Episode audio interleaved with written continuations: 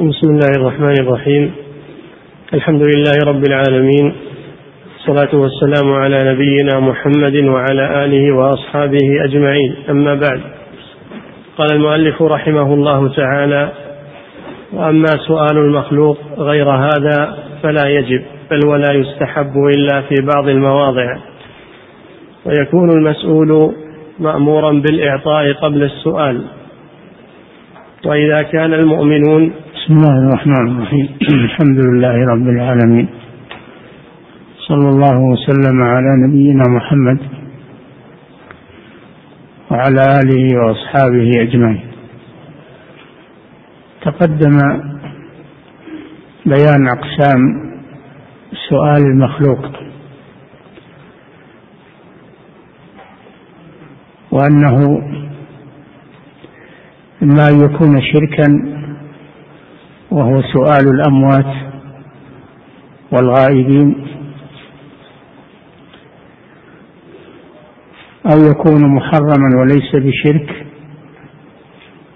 وهو سؤال غير المحتاج. يسأل الناس تكثرا من غير حاجة هذا حرام ومنهي عنه. وإما أن يكون واجبا سؤال المخلوق واجبا. وهذا كسؤال أهل العلم عن المسائل العلمية. فهذا واجب السؤال واجب. قال تعالى فاسألوا أهل الذكر إن كنتم لا تعلمون. وإما أن يكون مكروها غير محرم. وذلك كسؤال الناس قضاء حوائجه من مناولته شيئا أو إعانته على شيء. فهذا مكروه. كان الصحابة رضي الله عنهم يسقط صوت أحدهم فلا يقول لأحد ناولني إياه. ومنه حديث ولا يسترقون يعني لا يطلبون الرقية من غيرهم لما في ذلك من الذلة والحاجة إلى المخلوق. وإما أن يكون مباحا وذلك كسؤال المحتاج الفقير المحتاج حتى يسد حاجته. هذا مباح. أو سؤال ولي الأمر مما له فيه نصيب مشترك. فهذا مباح وليس بمكروه وإنما هو مباح. نعم. فلما ذكر هذه الأقسام لما ذكر هذه الأقسام قال وأما سؤال المخلوق غير ذلك. نعم.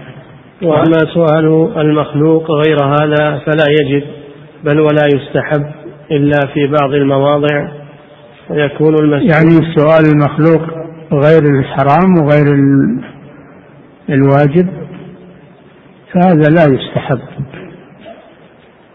وإنما يباح في بعض الأحوال. نعم. ويكون المسؤول مأمورا بالإعطاء قبل السؤال. هذا هو المفروض أن من عنده خير وعنده مال أن يوزع على المحتاجين بدون أن يسألوه فيبدأهم بذلك. هذا هو المستحسن. نعم. وإذا كان المؤمنون ليسوا مأمورين بسؤال المخلوقين فالرسول أولى بذلك صلى الله عليه وسلم. فإنه أجل قدرا وأغنى بالله عن غيره. الرسول صلى الله عليه وسلم ما كان يسأل المخلوقين وإنما كان يسأل ربه عز وجل ويستغني عن المخلوقين. نعم. وإنما الصحابة هم الذين يبذلون يبذلون له صلى الله عليه وسلم من أموالهم ما ينفقه في سبيل الله للمحتاجين فهم يعطونه لا لأن يتموله أو يختص به وإنما لأجل أن ينفقه في النوائب التي تنوبه عليه الصلاة والسلام. نعم. فإن سؤال المخلوقين فيه ثلاث مفاسد. نعم. مفسدة الافتقار إلى غير الله وهي من نوع الشرك. لكنه شرك أصغر نعم. ومفسدة إيذاء المسؤول وهي من نوع ظلم الخلق؟ وكذلك المسؤول يتأذى بسؤال السائل ويثقل عليه ذلك. نعم هذه طبيعة الإنسان أنه يكره أنه يسأل شيئا من ماله. نعم. وفيه ذل لغير الله وهو ظلم للنفس. وفيه أن السائل يهين نفسه لغير الله عز وجل. فهذه ثلاث ثلاث مفاسد. هذه ثلاث مفاسد. الحاجة لغير الله الافتقار لغير الله إيذاء المسؤول إذلال السائل نفسه لغير الله عز وجل. نعم. فهو مشتمل على أنواع الظلم الثلاثة. نعم ظلم الشرك وظلم النفس وظلم الغير. هذه أنواع الظلم. نعم. فهو مشتمل على أنواع الظلم الثلاثة وقد نزه الله رسوله عن ذلك كله. نعم فلم يسأل مطلقا. ما كان يسأل الناس من أموالهم وإنما هم الذين يبذلون ذلك له صلى الله عليه وسلم لأجل صرفه في النوائب والدعوة إلى الله. نعم. وحيث أمر الأمة بالدعاء له فذاك من باب أمرهم بما ينتفعون به. النبي صلى الله عليه وسلم قد يأمر الناس أن يدعوا له. كما أمرهم أن يسألوا له الوسيلة بعد الأذان كما يأتي وأمرهم أن يصلوا ويسلموا عليه. فهذا نفعه عائد إلى الناس لأن الله يكتب لهم الأجر والثواب بذلك. ولأن الرسول صلى الله عليه وسلم أشار إلى أن الفائدة للسائل في الوسيلة. في أنه تحل له شفاعة الرسول صلى الله عليه وسلم يوم القيامة فعاد النفع على السائل. عاد النفع على السائل وهو أنه تحل له الشفاعة يوم القيامة. فالنفع عائد إلى السائل لا إلى المسؤول. نعم. وكذلك من صلى عليه واحدة صلى الله عليه بها عشرة. فعاد النفع إلى السائل. نعم. وحيث أمر الأمة بالدعاء له فذاك من باب أمرهم بما ينتفعون به كما يأمرهم بسائر الواجبات والمستحبات. نعم. وإن كان هو ينتفع بدعائهم له فهو أيضا ينتفع بما يأمرهم به من العبادات والأعمال الصالحة. لأن كل ما يفعله المسلم فإن للرسول صلى الله عليه وسلم مثل أجره لأنه هو الذي دل على ذلك وهو الذي دعا إليه. فقد جاء في الحديث أن من دعا إلى هدى كان له من الأجر مثل أجور من تبعه. فالرسول صلى الله عليه وسلم له مثل أجور أمته كلهم لأنه هو الذي دلهم على عبادة الله وعلى فعل الطاعات. نعم. فإنه ثبت عنه في الصحيح أنه قال من دعا إلى هدى كان له من الأجر مثل أجور من اتبعه من غير أن ينقص من أجورهم شيء. له, له مثل أجورهم. ما هم معناه أنه يؤخذ من أجورهم؟ تنقص أجورهم؟ لا أجورهم موفاة ولكن له مثل ذلك. نعم. زيادة على أجورهم هم. نعم. ومحمد صلى الله عليه وسلم هو الداعي إلى ما تفعله أمته من الخيرات. نعم فكل من فعل خيرا من هذه الأمة فإن للرسول مثل أجره. نعم. فما يفعلونه له فيه من الأجر مثل أجوره مثل فما يفعلونه له فيه من الأجر مثل أجورهم من غير أن ينقص من أجورهم شيء.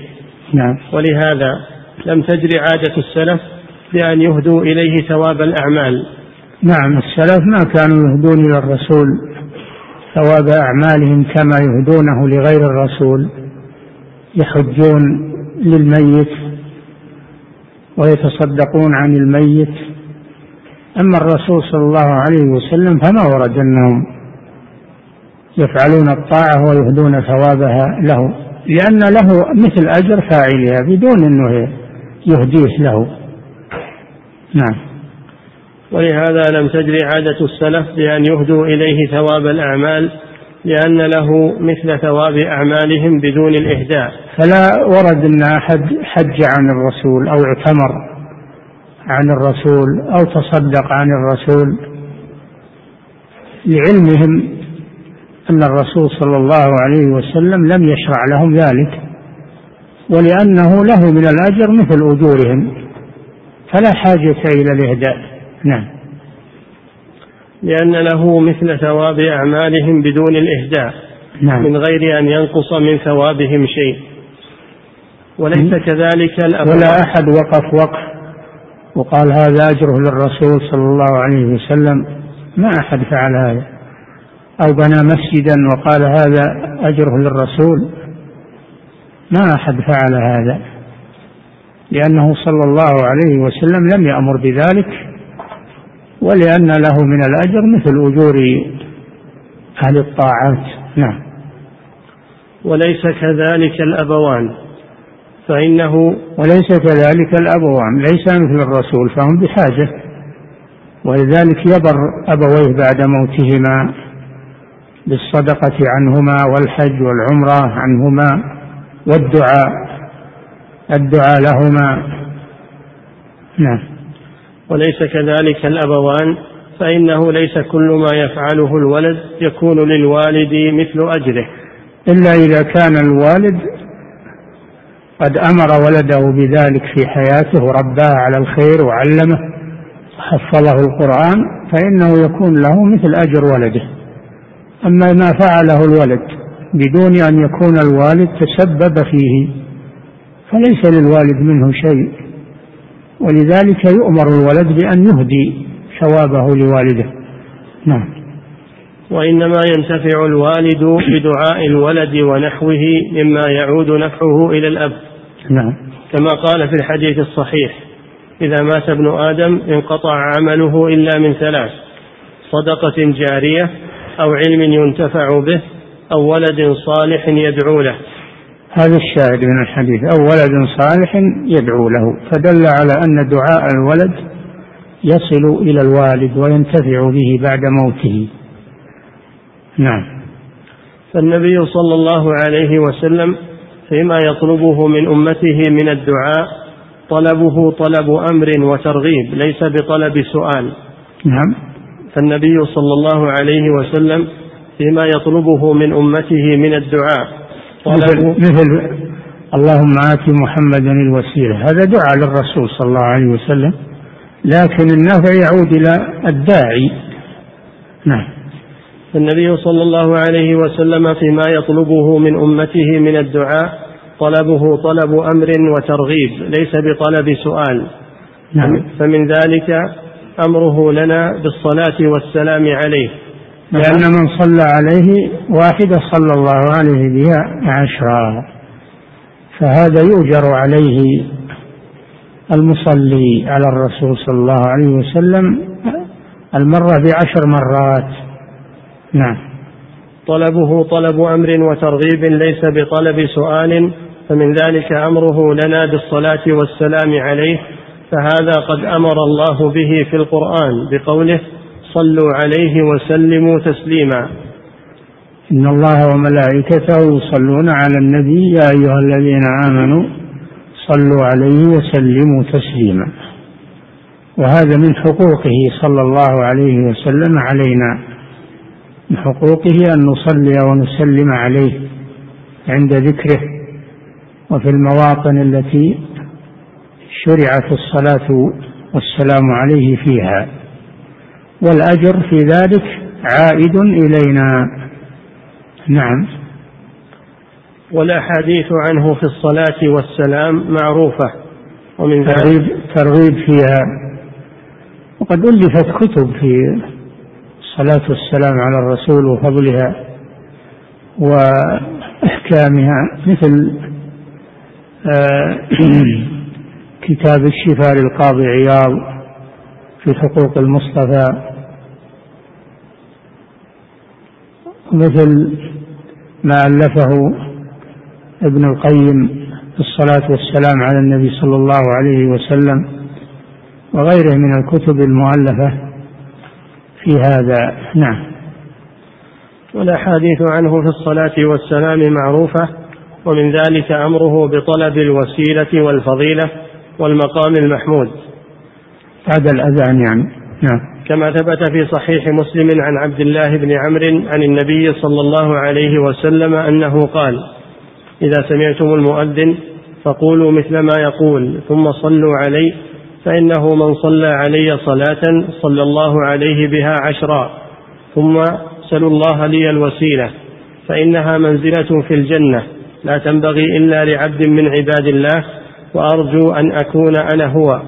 فمن سأل الله لي الوسيلة حلت له الشفاعة. نعم. فبعد الأذان أول شيء يشرع لنا متابعة المؤذن. لأن نقول مثل ما يقول المؤذن في ألفاظ الأذان ما عدا الحيعلتين حي على الصلاة حي على الفلاح. فإننا لا نقول مثله. وإنما نقول لا حول ولا قوة إلا بالله. ثم بعد الأذان نصلي ونسلم على الرسول صلى الله عليه وسلم إذا فرغ المؤذن. ثم ندعو له بطلب الوسيلة والفضيلة والمقام المحمود. فإن من فعل ذلك حلت له شفاعة الرسول صلى الله عليه وسلم يوم القيامة. نعم. وفي صحيح البخاري عن جابر رضي الله عنه عن النبي صلى الله عليه وسلم أنه قال من قال حين يسمع النداء اللهم رب هذه الدعوة التامة والصلاة القائمة. الدعوة التامة يعني الأذان لأن الأذان دعوة. الصلاة القائمة أي التي ستقام. بعد الأذان. نعم. اللهم رب هذه الدعوة التامة والصلاة القائمة آت محمدا الوسيلة والفضيلة. وابعثه مقاما محمودا الذي وعدته. حلت له شفاعتي يوم القيامة. المقام المحمود الذي وعدته. ذلك بقوله تعالى عسى أن يبعثك ربك مقاما محمودا. هذا وعد من الله جل وعلا. والمقام المحمود هو الشفاعة العظمى للخلائق يوم القيامة. نعم. آت محمدا الوسيلة والفضيلة وابعثه مقاما محمودا الذي وعدته. حلت له شفاعتي يوم القيامة. فقد رغب المسلمين في أن يسألوا الله له الوسيلة وبين أن من سألها له حلت له شفاعته يوم القيامة كما أنه من صلى عليه مرة صلى الله عليه بها عشرا فإن الجزاء من جنس العمل. نعم. وهذا فيه هذا العمل الصلاة على الرسول وسؤال الوسيلة يعود على السائل أجرا كثيرا فله في ذلك نفع عظيم وهو عمل يعمله الإنسان. نعم. ومن هذا الباب الحديث الذي رواه أحمد وأبو داود والترمذي وصححه وابن ماجه أن عمر بن الخطاب رضي الله عنه استأذن النبي صلى الله عليه وسلم في العمرة فأذن له ثم قال لا تنسنا يا أخي من دعائك. نعم وهذا أيضا من هذا الباب أن الرسول طلب من عمر الدعاء. من أجل أن ينال عمر الأجر بذلك. من أجل أن ينال عمر الأجر بذلك. وأيضا هذا تشريف لعمر رضي الله عنه. ولهذا فرح عمر رضي الله عنه بهذه الكلمة. وتعد من مناقبه رضي الله عنه. حيث إن الرسول طلب منه أن يدعو له. نعم.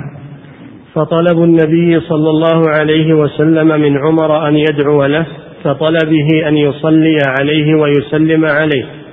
نعم فطلبه من عمر ليس لحاجة الرسول إلى ذلك وإنما هو من جنس طلب الصلاة والسلام عليه وطلب الوسيلة والفضيلة له بعد الأذان ومن جنس هذا من أفراده. نعم. فطلب النبي صلى الله عليه وسلم من عمر أن يدعو له كطلبه أن يصلي عليه ويسلم عليه وأن يسأل الله له الوسيلة والدرجة الرفيعة أن يصلى. كطلبه أن أن يصلى عليه ويسلم عليه. وأن يسأل الله له الوسيلة يسأل يسأل وأن يسأل الله له الوسيلة والدرجة الرفيعة نعم. وهو كطلبه أن يعمل سائر الصالحات فمقصوده نفع المطلوب فمقصوده نفع المطلوب منه والإحسان إليه. نعم. وهو صلى الله عليه وسلم نفع المطلوب منه الدعاء. الرسول طلب من عمر الدعاء. قصده نفع عمر والإحسان إلى عمر. لينال بذلك الفضل والأجر. نعم. وهو صلى الله عليه وسلم أيضا ينتفع بتعليمهم الخير وأمرهم به. ويعود عليه صلى الله عليه وسلم من الأجر مثل أجورهم لأنه هو الذي علمهم الخير حتى لو لم يدعوا للرسول ولم يسألوا له شيئا فإنه يحصل له من الأجر مثل أجورهم. نعم. وينتفع أيضا بالخير الذي يفعلونه من الأعمال الصالحة ومن دعائهم له. نعم. ومن هذا الباب قول القائل إني أكثر الصلاة عليك. فكم أجعل لك؟ رجل سأل النبي صلى الله عليه وسلم في أنه يكثر من الصلاة عليه فكم يجعل له من صلاته؟ من صلاته على الرسول صلى الله عليه وسلم. فقال ربعها ثلثها نصفها كلها.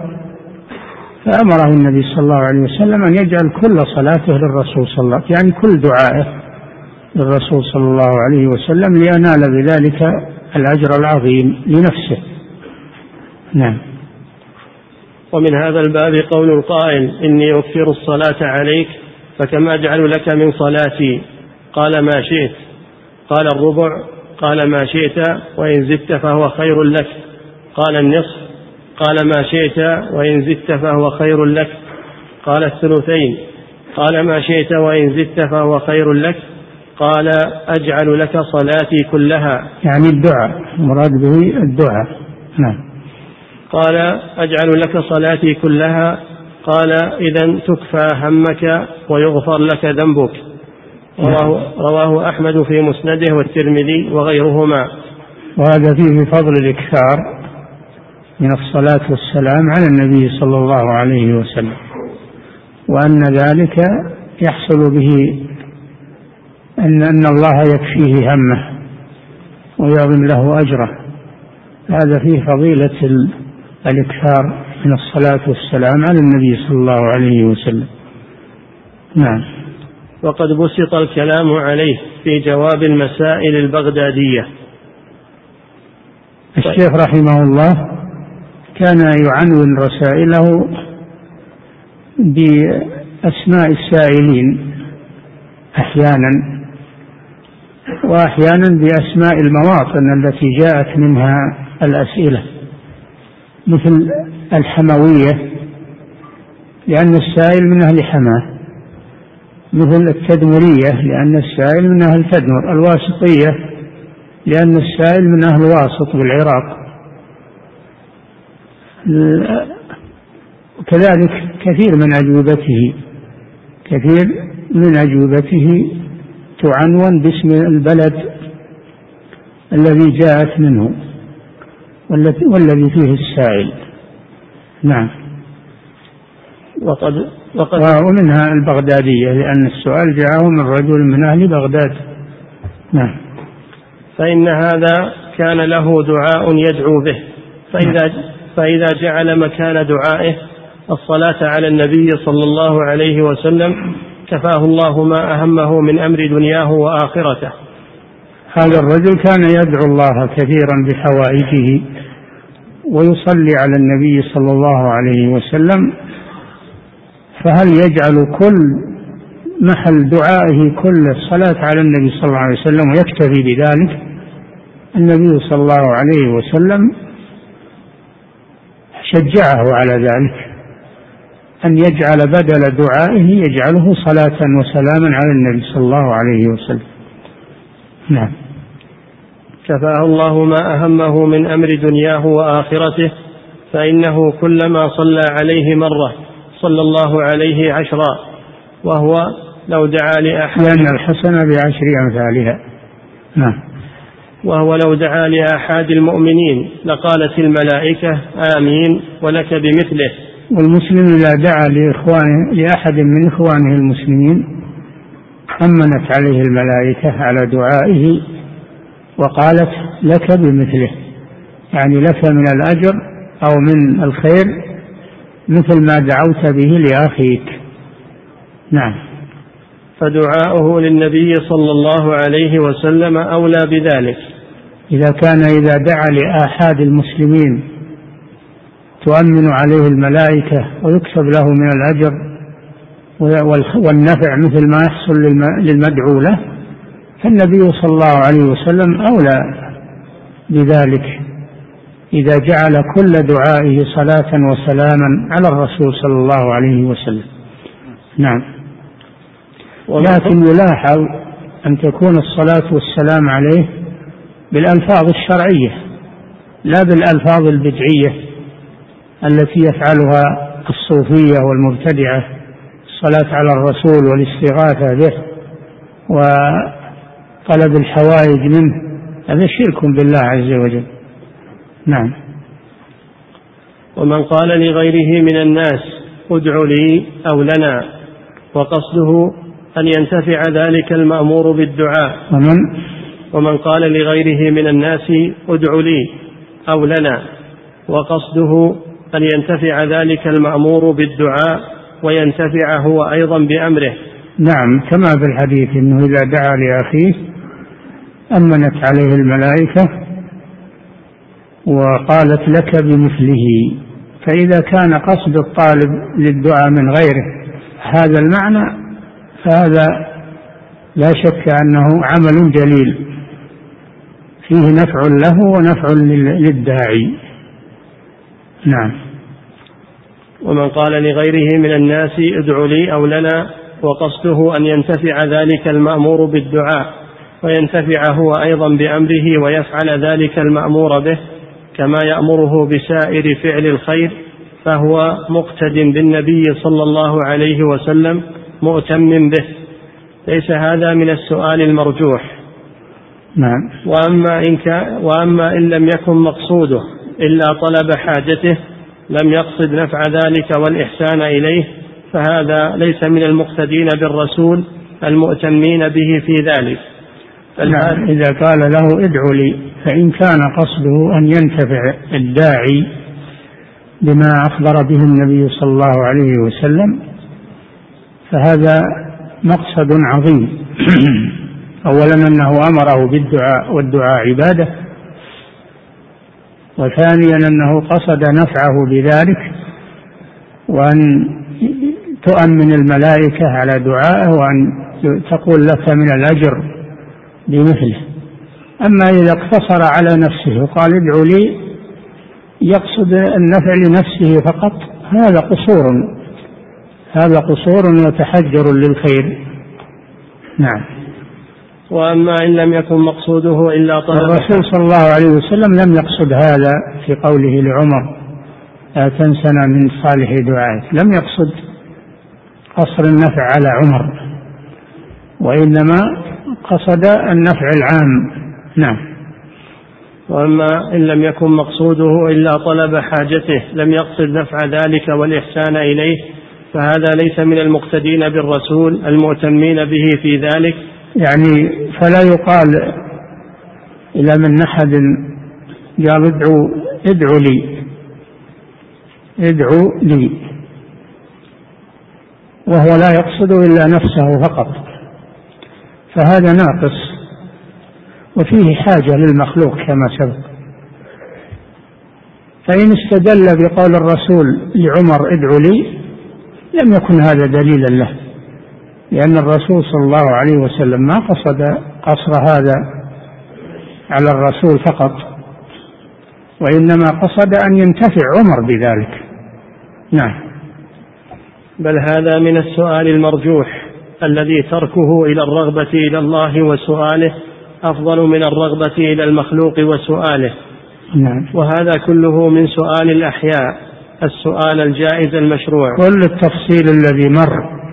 تفاصيله والذي أطال فيه الشيخ رحمه الله كله في دعاء في طلب الدعاء من الحي الحاضر أما طلب الدعاء من الأموات سؤال الأموات والغائبين هذا شرك بالله عز وجل. نعم. وأما سؤال الميت فليس بمشروع ولا واجب ولا مستحب. بل هو, بل هو محرم وشرك. نعم. ولا واجب ولا مستحب بل ولا مباح. نعم. ولم يفعل ذلك قط أحد من الصحابة والتابعين لهم بإحسان. ما كانوا يأتون إلى القبور ويطلبون من أصحابها أن يدعوا لهم وأن يستغفروا لهم. بل العكس هم يأتون إلى القبور ليدعوا لأصحابها ويستغفروا لأصحابها. لا أنهم يطلبون منهم من الأموات الاستغفار والدعاء. حتى مع أفضل الخلق محمد صلى الله عليه وسلم. ما كانوا يأتون إلى قبره ويقولون يا رسول الله ادعو لنا استغفر لنا. ما كانوا يفعلون هذا لعلمهم أن هذا لا يجوز وأن هذا شرك بالله عز وجل.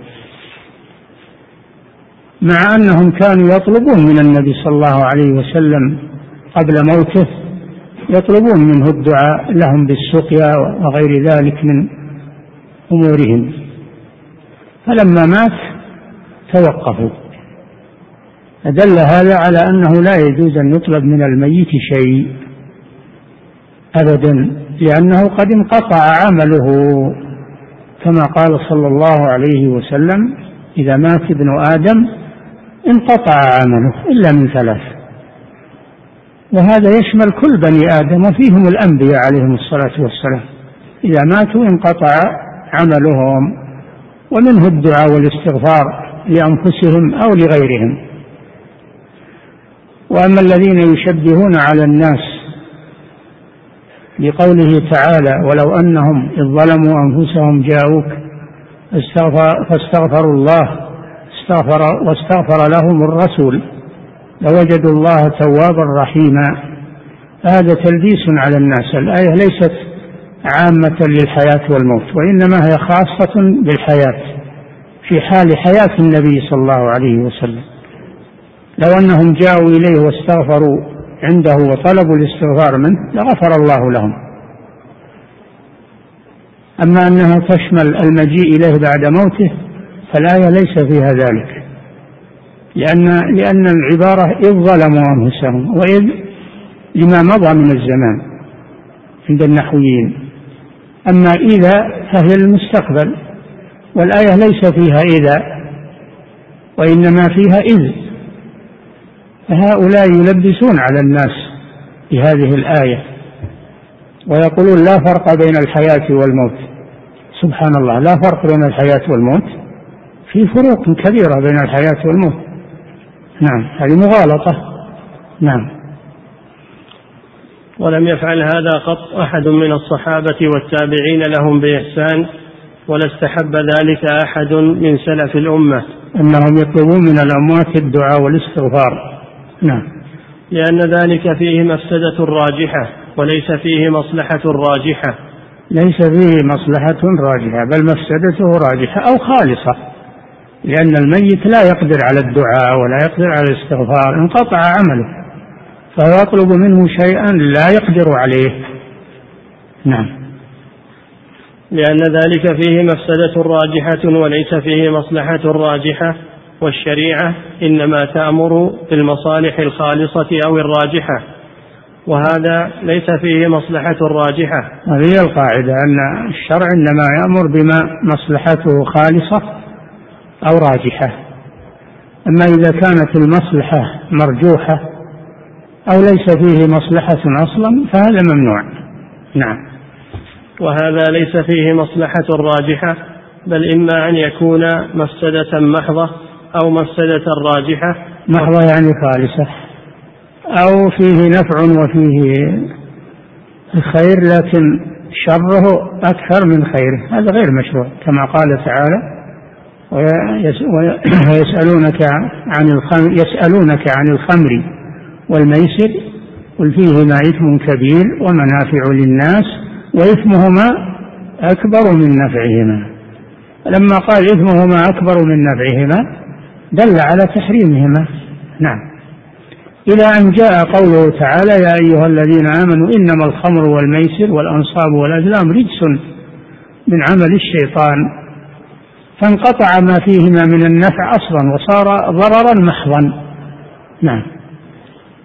بل إما أن يكون مفسدة محضة أو مفسدة راجحة وكلاهما غير مشروع. نعم. فقد تبين أن ما فعله النبي صلى الله عليه وسلم من طلب الدعاء من غيره هو من باب الإحسان إلى الناس الذي هو واجب أو مستحب. ولم يأمره لحاجته صلى الله عليه وسلم إلى ذلك وإنما هو من باب الإحسان. من ذلك قوله من صلى عليه قوله سل الله لي الوسيلة قوله لعمر لا تنسنا من صالح دعائك إنما قصده نفع الناس بذلك نعم. وكذلك ما أمر به من الصلاة على الجنائز ومن زيارة قبور المؤمنين والسلام عليهم والدعاء لهم هو من باب الإحسان إلى الموتى الذي هو واجب أو مستحب.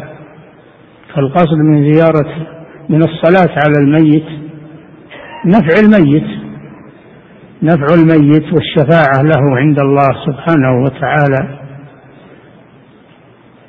والمصلي يؤجر على نفع أخيه يؤجر على نفع أخيه الميت.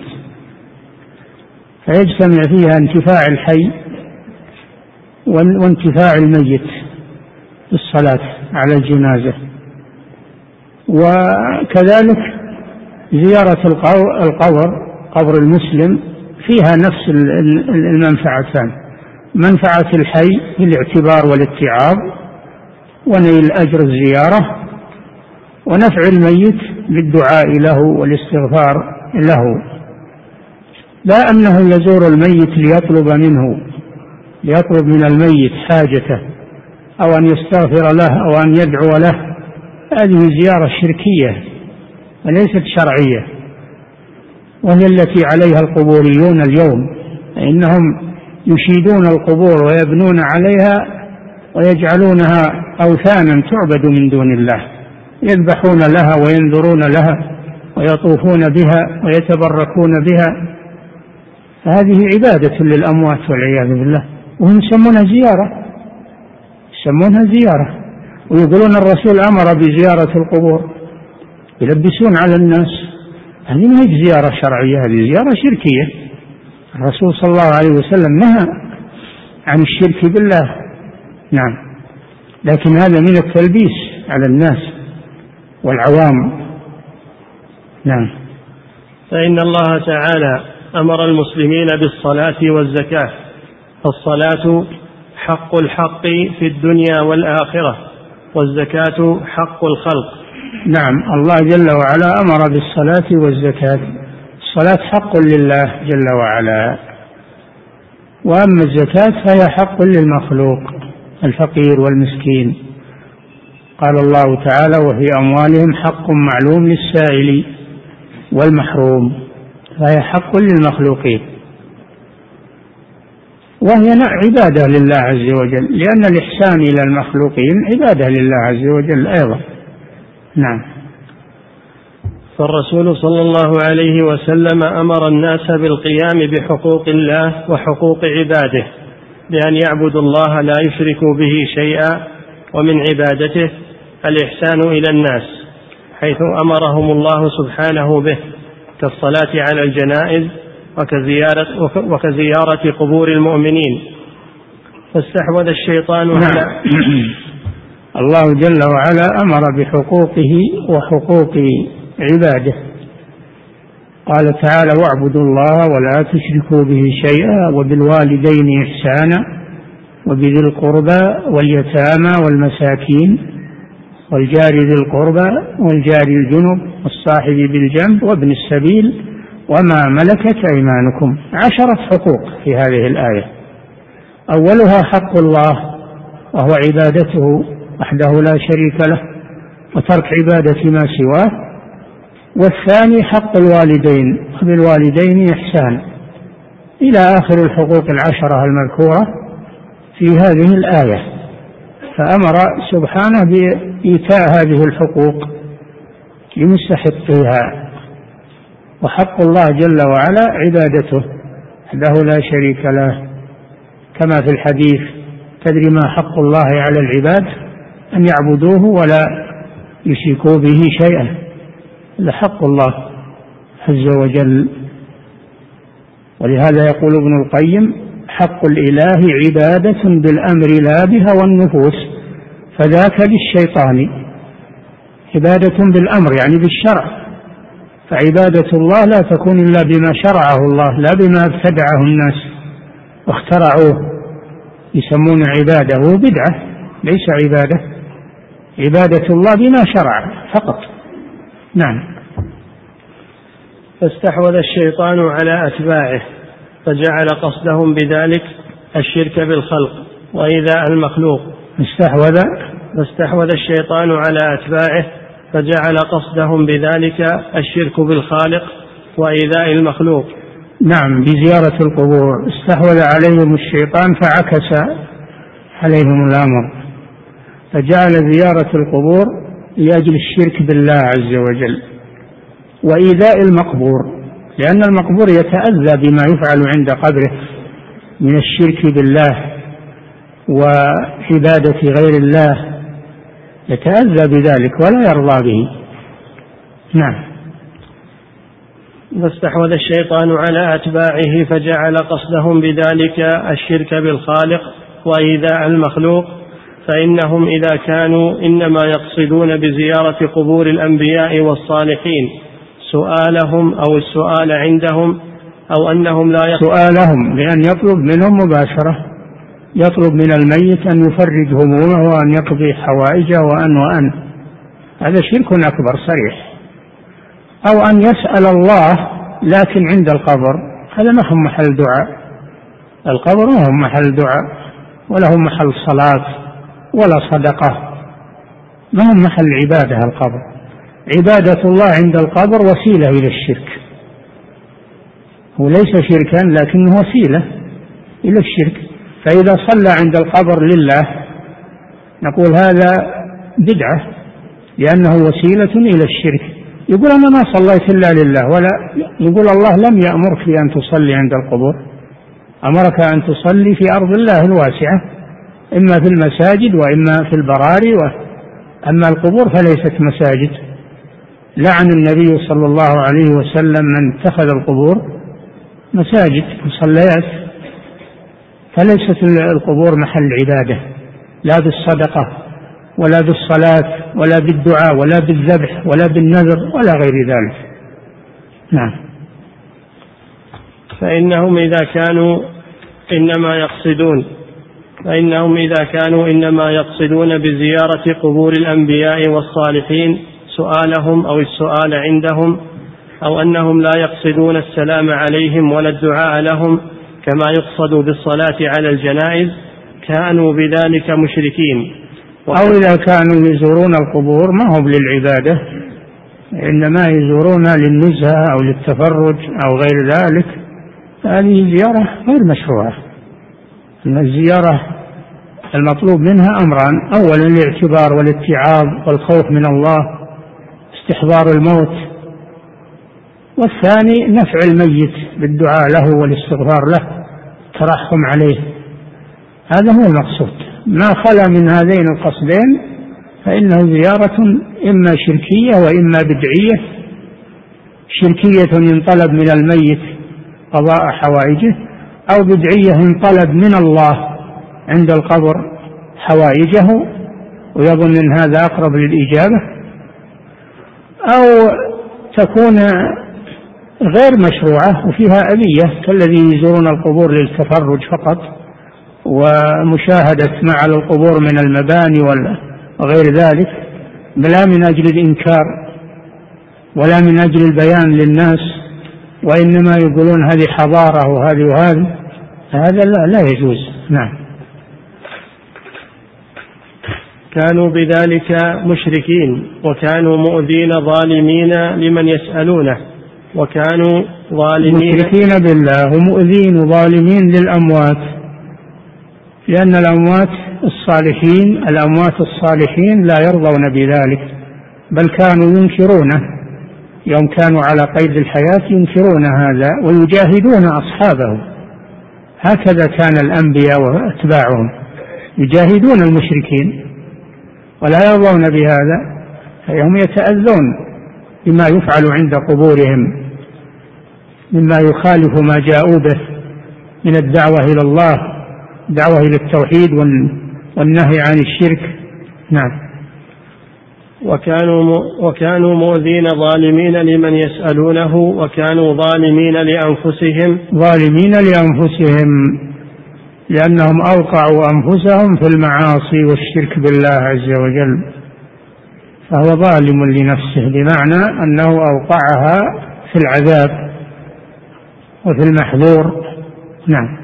وفي البدعة نعم. فجمعوا بين أنواع الظلم الثلاثة.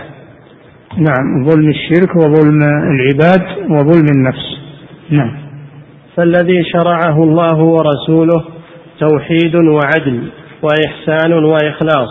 الذي شرعه الله عموما وفي زيارة القبور خصوصا هو عدل منه سبحانه. وشرع منه سبحانه وفيه المصلحة الخالصة. نعم. فالذي فالذي شرعه الله ورسوله توحيد وعدل. توحيد وعدل لا شرك ولا ظلم. التوحيد ضده الشرك والعدل ضده الظلم. وهؤلاء ظلموا أنواع الظلم الثلاثة. فخالفوا العدل وأشركوا بالله خالفوا التوحيد. نعم. وإحسان وإخلاص. إحسان للميت وهؤلاء أساءوا إلى الميت ولم ينفعوه بشيء. نعم. وإحسان وإخلاص. إخلاص لله عز وجل. نعم. وصلاح للعباد في المعاش والمعاد. صلاح للعباد في المعاش والمعاد في الدنيا والآخرة في أن الزائر يتذكر الآخرة ويرجع تائبا إلى الله عز وجل. وينال الأجر بزيارة أخيه والدعاء له. فهذا فيه مصلحة الدين والدنيا مع الزيارة الشرعية الزيارة الشرعية للقبور.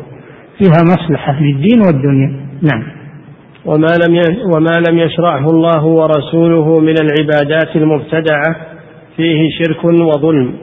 وما لم يشرعه الله فهو شرك وظلم.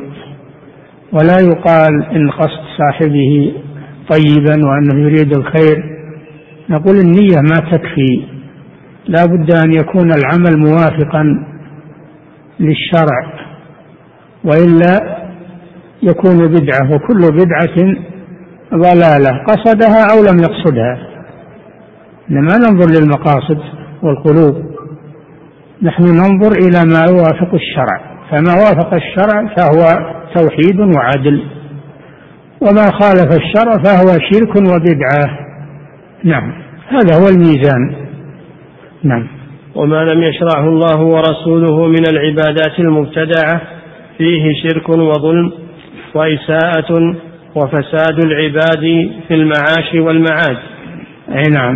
فيه نشر الشرك وإفساد العقيدة وغير ذلك من المحاذير ففيه هدم للدعوة دعوة الرسول صلى الله عليه وسلم وإعادة للشرك والبدع والمحدثات.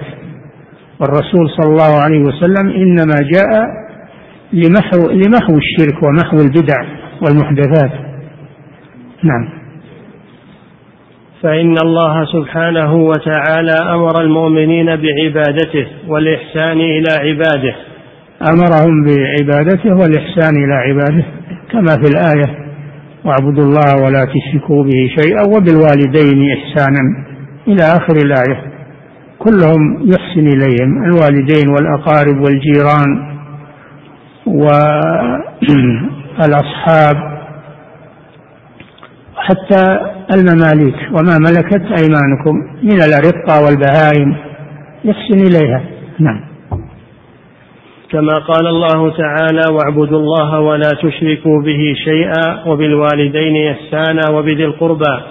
وهذا أمر الآية فيها إحسان إحسان في حق الله جل وعلا بعبادته وإحسان للمخلوقين بإعطائهم حقوقهم. إحسان بأداء حق الله وإحسان للمخلوقين بأداء حقوقهم. نعم. وهذا أمر بمعالي الأخلاق وهو سبحانه يحب معالي الأخلاق ويكره سفاسفها الله جل وعلا يحب مكارم الأخلاق وهي الأخلاق الرفيعة الطيبة ويكره سفاسف الأخلاق الرديئة والرذيلة وما وما فيه وما فيه دناءة فإن الله يكرهه. نعم. وقد روي عنه صلى الله عليه وسلم أنه قال إنما بعثت لأتمم مكارم الأخلاق رواه الحاكم في صحيحه. نعم هذا حديث ضعيف ولهذا عبر الشيخ بقوله روي. وهكذا ينبغي لطالب العلم أن الحديث الضعيف لا يسند إلى الرسول صلى الله عليه وسلم على سبيل الجزم وإنما يقال روي أو يروى أو ورد عن الرسول صلى الله عليه وسلم كذا وكذا. نعم.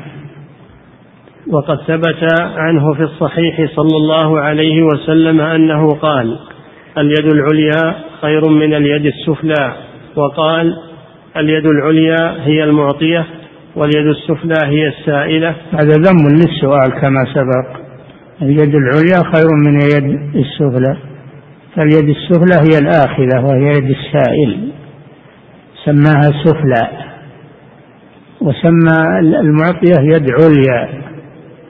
فهذا فيه ذم للسؤال سؤال الناس. نعم.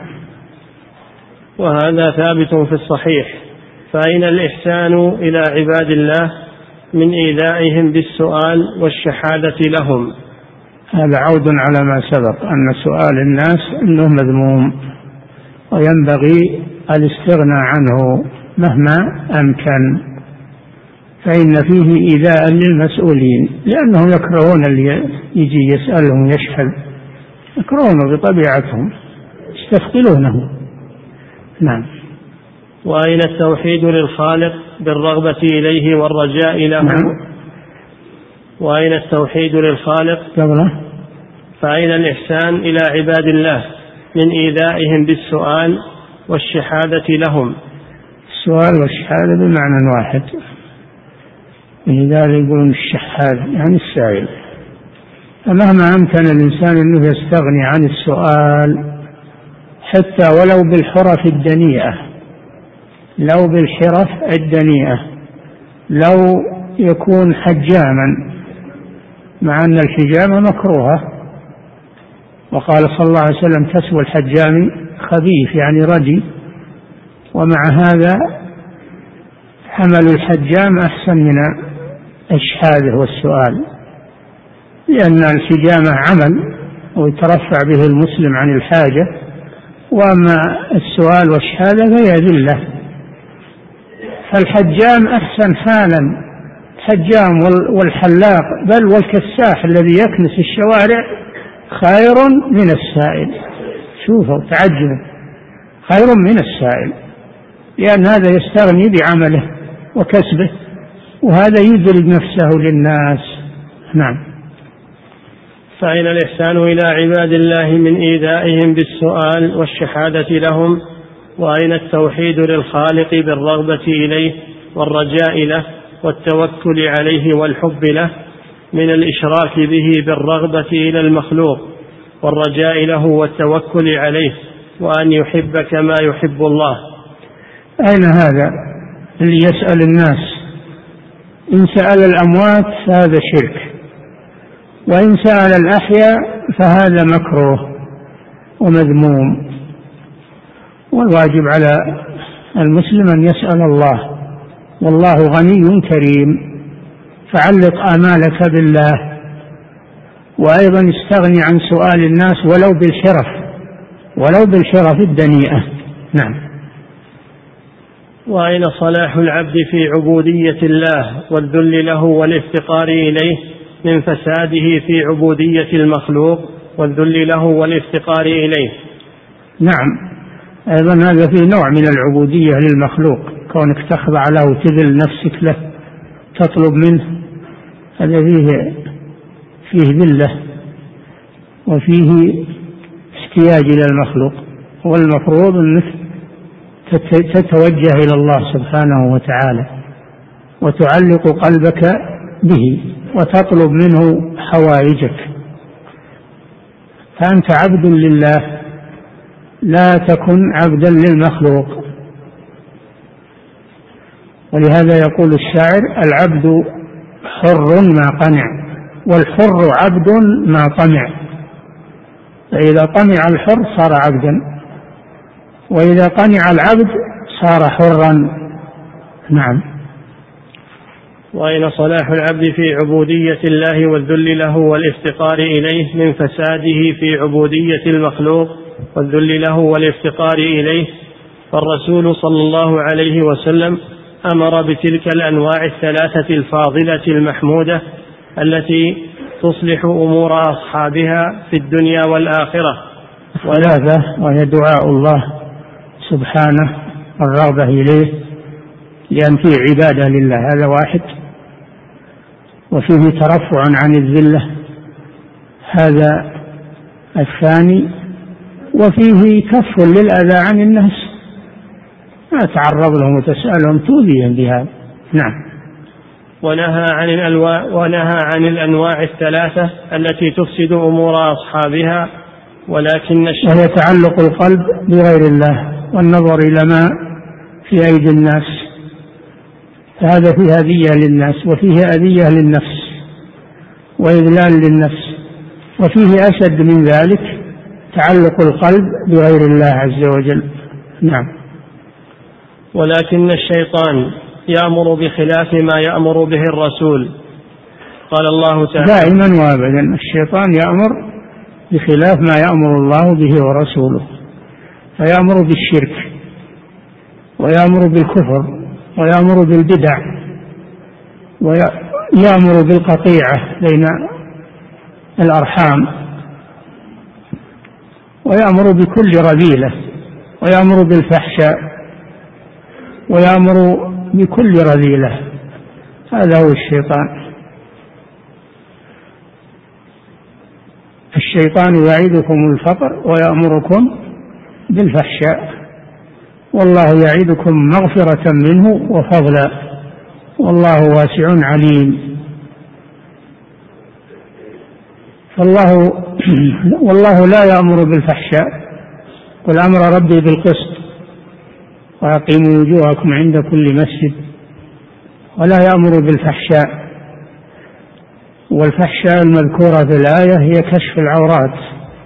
كانوا يكشفون عوراتهم في الطواف يتعرون في الطواف يطوفون بالبيت عرات ويقولون إن الله أمرنا بهذا. وإذا فعلوا فاحشة قالوا وجدنا عليها آباءنا والله أمرنا بها. قل إن الله لا يأمر بالفحشاء. فكشف العورات والسفور للنساء هذا من أمر الشيطان وهي فحشاء والعياذ بالله. فهذا ليس خاصا بالذين يطوفون بالبيت عراة بل هذا عام لكل من يأمر بالسهور والعري والإباحية والحرية البهيمية كله يدخل في أمر الشيطان لعنه الله. نعم. ولكن الشيطان يأمر بخلاف ما يأمر به الرسول.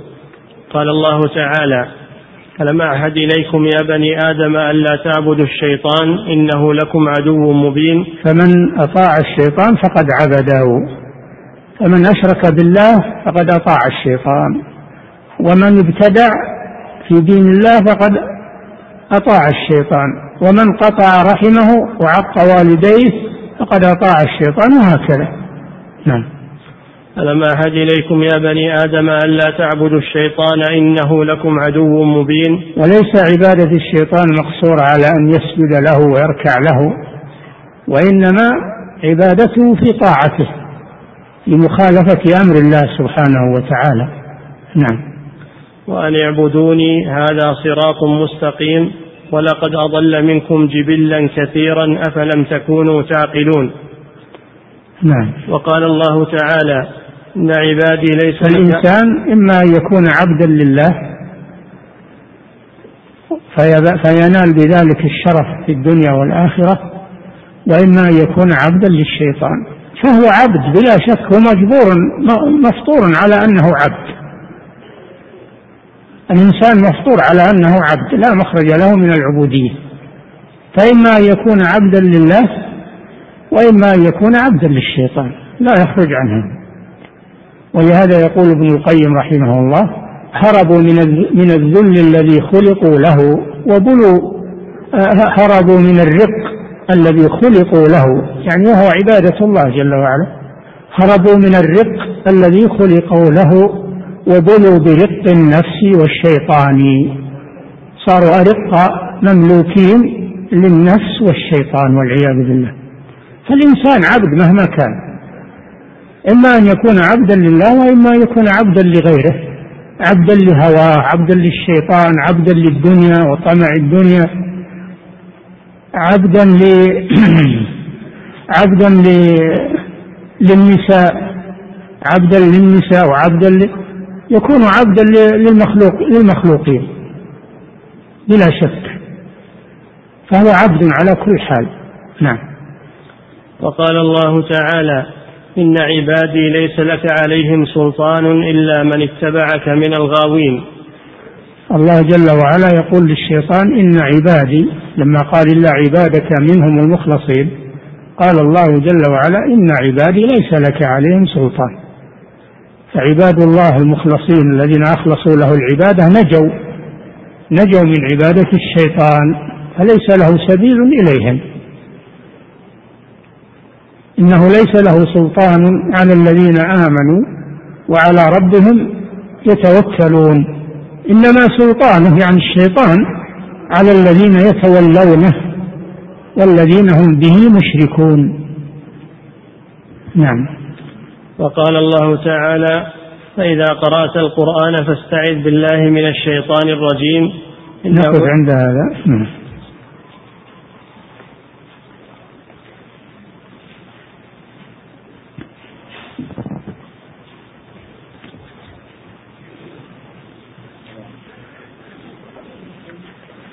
يقول فضيلة الشيخ وفقكم الله. وفي بعض نسخ الكتاب ورد قول المؤلف رحمه الله بل هذا هو من السؤال المرجوح الذي تركه إلى الرغبة إلى الله ورسوله. لا. وسؤاله. الرغبة إلى الله وسؤاله. رسوله هذا غلط. نعم. لأن الرغبة عبادة ولا تكون إلا لله عز وجل. نعم. يقول فضيلة الشيخ وفقكم الله. هل يجوز لأحد من المسلمين أن يدعو للنبي صلى الله عليه وسلم بعد موته؟ يدعو؟ نعم. بما ورد. يدعو للنبي بما ورد. من الوسيلة والصلاة والسلام عليه بما ورد. نعم. يقول فضيلة الشيخ وفقكم الله إذا ورد ذكر النبي صلى الله عليه وسلم وأنا في الصلاة فهل أصلي عليه؟ نعم. تصلي عليه لكن سرا ما ترفع صوتك بها. نعم.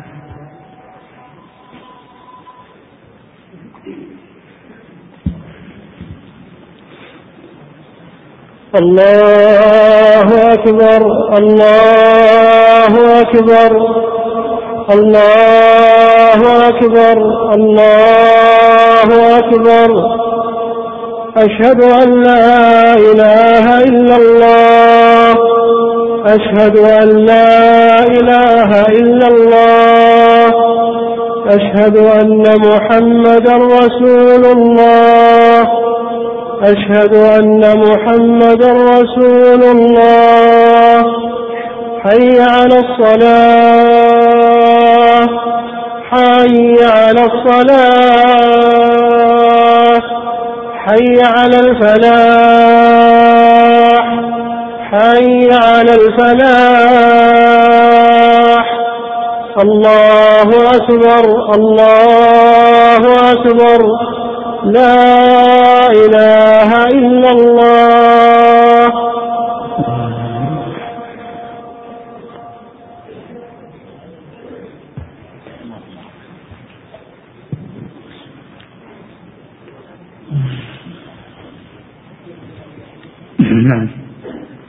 يقول فضيلة الشيخ وفقكم الله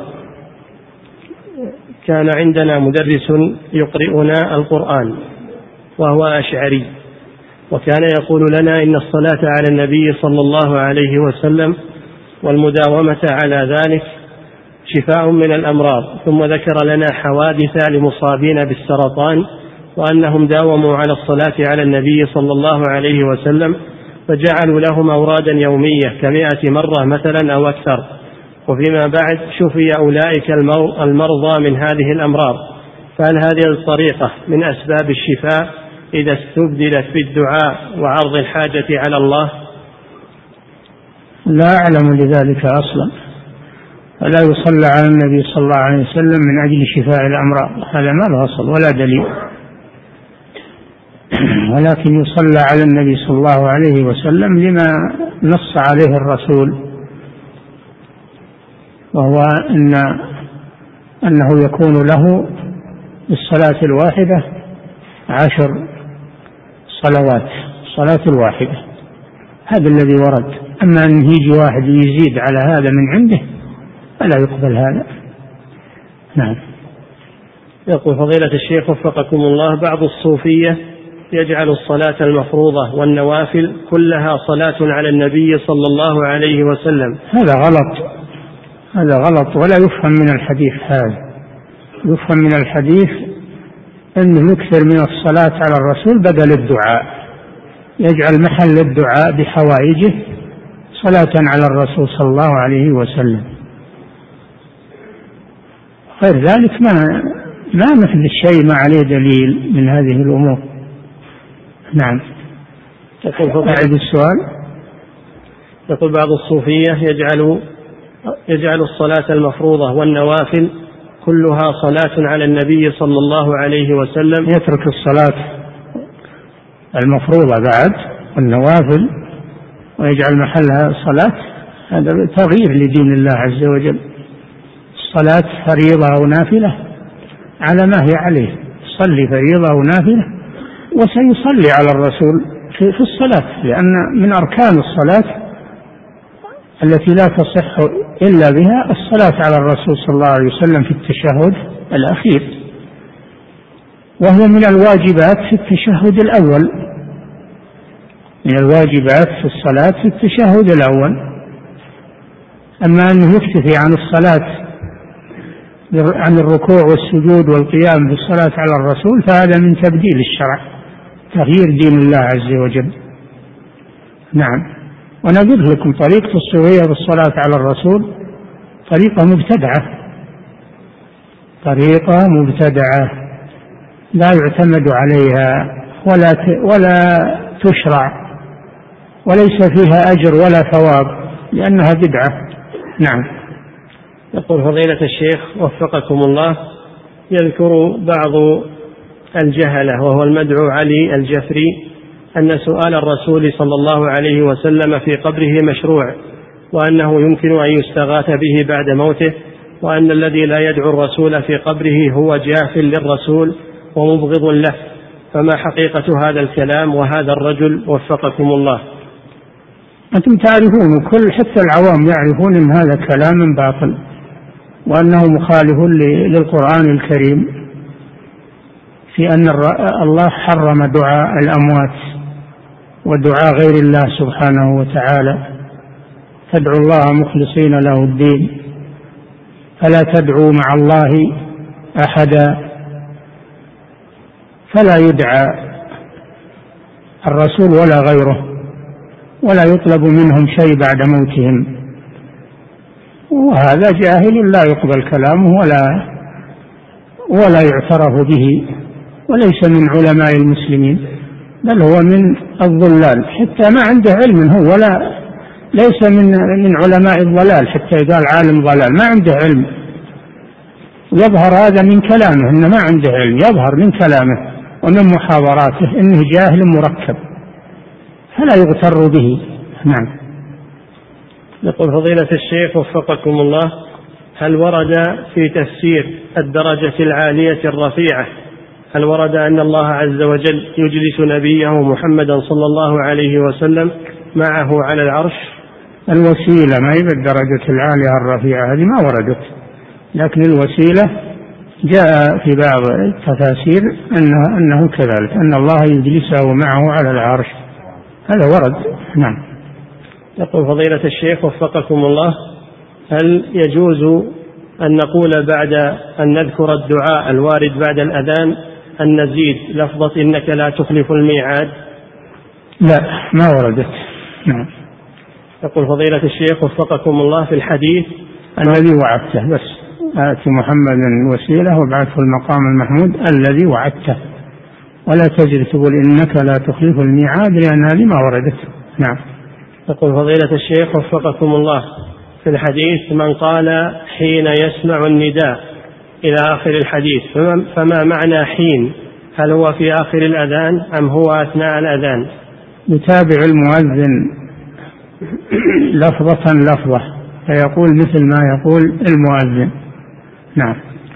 يقول فضيلة الشيخ وفقكم الله هل لي أن أعمل في جمعية خيرية؟ ومعروف أن الجمعيات تذهب إلى التجار من أجل سؤال المال وجمعها للمحتاجين. ثم تقوم الجمعية بتوزيعها على المحتاجين بعد ذلك.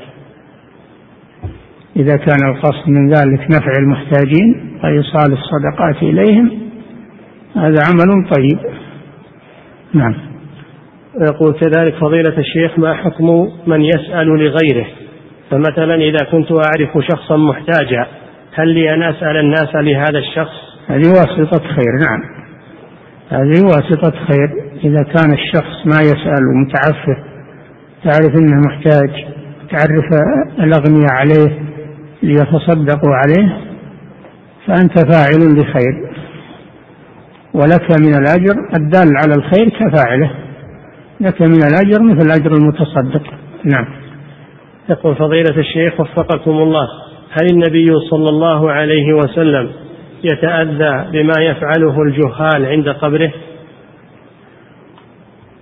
لا شك أن هذا مخالف لما شرعه الرسول صلى الله عليه وسلم. ولا شك أن أنه يتأذى. قال الله جل وعلا إن الذين يؤذون الله ورسوله لعنهم الله في الدنيا والآخرة. قال تعالى يا أيها الذين آمنوا لا ترفعوا أصواتكم فوق صوت النبي ولا تجهروا له بالقول فلا يجهر حتى بدعاء الله والسلام عند القبر الرسول لا لا يجهر ولا يرفع صوته بذلك لأن الرسول صلى الله عليه وسلم لا يرفع الصوت عنده لا حيا ولا ولا ميتا وحرمته ميتا كحرمته حيا عليه الصلاة والسلام. فيتأدب بالأدب الرباني عند الرسول صلى الله عليه وسلم عند السلام عليه. وأشد من ذلك إذا أشرك بالله وخالف ما جاء به الرسول صلى الله عليه وسلم من النهي عن الشرك. نعم. يقول فضيلة الشيخ وفقكم الله ما المنفعة التي كانت في الخمر قبل تحريمها؟ الله أعلم. الله أعلم. نعم. يقول فضيلة الشيخ وفقكم الله هل يجوز قراءة القصائد التي فيها استغاثة بغير الله لا على سبيل التعليم والذي يقرأها لا يعتقد ما فيها؟ لا يقرأها أبدا لأنه إذا قرأها ربما يستسيغها ويستحسنها ثم في النهاية ربما يتأثر بها. نعم. يقول فضيلة الشيخ وفقكم الله أشاهد على أسوار مقبرة النسيم وداخل المقبرة كتابة الرحمة على الجدار وكذلك تلوين الأحجار بالألوان بالأخضر والأزرق فما حكم ذلك؟ جزاكم الله خيرا. مروا على المقابر ولاحظوا ما فيها من المحدثات وما فيها واكتبوا للمسؤولين. اكتبوا للمسؤولين للهيئة هيئة الأمر بالمعروف النهي عن المنكر لدار الإفتاء. ارفعوا ما ما تلاحظونه مما يحدث في القبور من كتابات وأصباغ وغير ذلك. نعم. يقول فضيلة الشيخ وتوزيع المياه داخل المقابر هل يدخل في بدع المقابر؟ نعم نعم هذا من التصدق. لا يجوز الصدقة عند القبور. لا يجوز الصدقة عند القبور. نعم. وهذا شيء محدث. ما كانوا يحملون معهم مال راحوا يدفنون الميت ومعهم قرب ومعهم ما كانوا يعملون هذا. هذا فتح باب. نعم. يقول فضيلة الشيخ وفقكم الله طلب النبي صلى الله عليه وسلم الصدقة من الصحابة وحثهم عليها. هل يعتبر من سؤالهم؟ هذا من أمرهم بالخير ما هو من سؤالهم. هذا من أمرهم بالخير. لأنه طلب الصدقة للمحتاجين فهذا أمر بالخير. نعم. يقول فضيلة الشيخ وفقكم الله ما هو نوع السؤال الوارد في قوله تعالى إن يسألكموها فيحفكم تبخلوا؟ الله لا يسألكم أموالكم. ما يقال أن الله سألكم لكن أمركم أمركم بأن تنفقوا في سبيل الله. وليس هذا سؤال من الله جل وعلا وإنما هو أمر منه سبحانه. نعم. يقول فضيلة الشيخ وفقكم الله عندما عندما يربي الرجل الصالح ابنه على إقامة السنة والدين منذ الطفولة فهل له مثل أجره؟ إن شاء الله. إذا رباه على الخير ونشأه على الخير ثم مات الأب وصار الابن صالحا فإنه سيدعو لوالده. قال صلى الله عليه وسلم أو ولد صالح يدعو له. وهو ما يدعو له إلا إذا كان صالحا. والصلاح له سبب وهو التربية الحسنة. نعم. يقول فضيلة الشيخ وفقكم الله قرأت في كتاب جلاء الأفهام لابن القيم رحمه الله هذا القول فإن آل النبي صلى الله عليه وسلم يصلى عليهم بغير خلاف بين الأئمة فهل هذا النقل صحيح؟ نعم صلى عليهم في التشهد الأخير ويصلى عليهم أحيانا مع الرسول صلى الله عليه وسلم ومع أصحابه فيقال صلى الله عليه وعلى آله وأصحابه سلم تسليما كثيرا نعم يفعل هذا بعض الأحيان أما أن يقتصر على الآل فقط فيقال صلى الله عليه وآله وسلم. فلا. نعم. يقول فضيلة الشيخ وفقكم الله لو طاف رجل لو طاف رجل عند القبر لكن طوافه لله فهل يعد هذا من البدعة أو من الشرك؟ هذا إذا كان أنه يقصد التقرب إلى الله ولا يقصد التقرب إلى القبر فهذا بدعة. لأن الله لا يعبد بالطواف عند القبور ولم يشرع ذلك فهو بدعة. أما إذا قصد التقرب إلى الميت فهذا شرك أكبر لأن الطواف عبادة. نعم. يقول فضيلة الشيخ وفقكم الله ما هي الأعمال الصالحة التي يجوز إهداؤها للميت؟ كثيرة. الصدقات الصدقات بأنواعها الدعاء الأضحية الحج العمرة عن الميت. كل هذا وردت به الأدلة. نعم. يقول فضيلة الشيخ وفقكم الله توفي أبي ولم أصلي عليه لأني كنت مسافرا وقد صار على وفاته أكثر من سنة. هل يجوز لي أن أزور قبره وأصلي عليه صلاة الجنازة هذه الأيام؟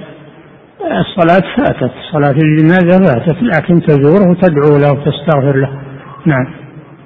يقول فضيلة الشيخ وفقكم الله إذا استغفر الإنسان وكان أكبر همه أن يرزقه الله المال أو الولد أو تصدق من أجل أن يبارك في ماله أو يشفى مريضه أو كفل طالب علم من أجل أن يفتح له من أبواب الرزق هل هذا من الشرك؟ إذا اقتصر على هذا فهذا يريد بعمله الدنيا إذا اقتصر على نفع الدنيا فقط من رزق أو غير ذلك من أمور أو شفاء أو غير ذلك فهذا لا شك أنه يريد بعمله الدنيا. وتعرفون الآية من كان يريد الحياة الدنيا وزينتها يدخل فيها. والمفروض أنه يقصد الدنيا والآخرة يقصد بعمله الدنيا والآخرة. كما قال تعالى ربنا آتنا في الدنيا حسنة وفي الآخرة حسنة. وقنا عذاب النار. من يقتصر على الدنيا فقط فهذا يدخل في الآية. نعم. يقول فضيلة الشيخ وفقكم الله هل للمرأة إذا مرت على المقبرة أن تسلم أو تنظر للقبور؟ ما تنظر للقبور لكن تسلم. السلام الوارد على العموم. السلام عليكم يا أهل القبور. تدعو بالدعاء الوارد وهي ماشية ما تقف ولا تلتفت على القبور وتواجهها. وإنما وهي في طريقها. نعم. يقول فضيلة الشيخ وفقكم الله نسمع كثيرا أو نقرأ كثيرا في الصحف والمجلات المطالبة بهذه الكلمة تجديد الخطاب الديني. فما المراد بذلك؟ وفقكم الله. اسألوا اللي يقولون أنا ما أدري. ما أدري عن الخطاب الديني هذا. نعم. يقول فضيلة الشيخ وفقكم الله إذا صليت سنة الفجر في غرفتي ثم جئت إلى المسجد ولم تقم الصلاة بعد فهل يسن لي أن أركع ركعتين تحية للمسجد؟ إذا إيش؟ إذا صليت سنة الفجر في غرفتي ثم جئت إلى المسجد ولم تقم الصلاة بعد فهل يسن لي أن أركع ركعتين تحية للمسجد؟ هذا فيه خلاف لأنه بتنهي هذا فإذا جلست فهو أحسن عندي. لأنك صليت راتبة الفجر وجئت إلى المسجد في وقت نهي الذي يترجح عندي أنك تجلس. نعم. أما لو أخرت راتبة الفجر وجيت إلى المسجد وصليتها فإنها تغني عن تحية المسجد. نعم. يقول فضيلة الشيخ وفقكم الله من أفرد يوم الجمعة بالصيام من غير نية لإفراده وإنما لأنه وافق إجازته. هل يدخل في الكراهة؟ نعم نعم. ما بكراهة تحريم. لا يجوز صوم يوم الجمعة مفردا إلا تبعا لغيره ولا يفرد بالصيام. نعم لصحة النهي عن ذلك. نعم. يقول فضيلة الشيخ وفقكم الله قراءة القرآن وإهداء الثواب ذلك ثواب ذلك إلى الميت. هل هذا مباح؟ لم يرد بهذا الدليل لكن يدعو. يدعو للميت يدعو لنفسه ويدعو للميت. أما أنه يهدي ثواب القراءة هذا يحتاج إلى دليل. نعم. الله تعالى أعلم وصلى الله وسلم على نبينا محمد وعلى آله وصحبه.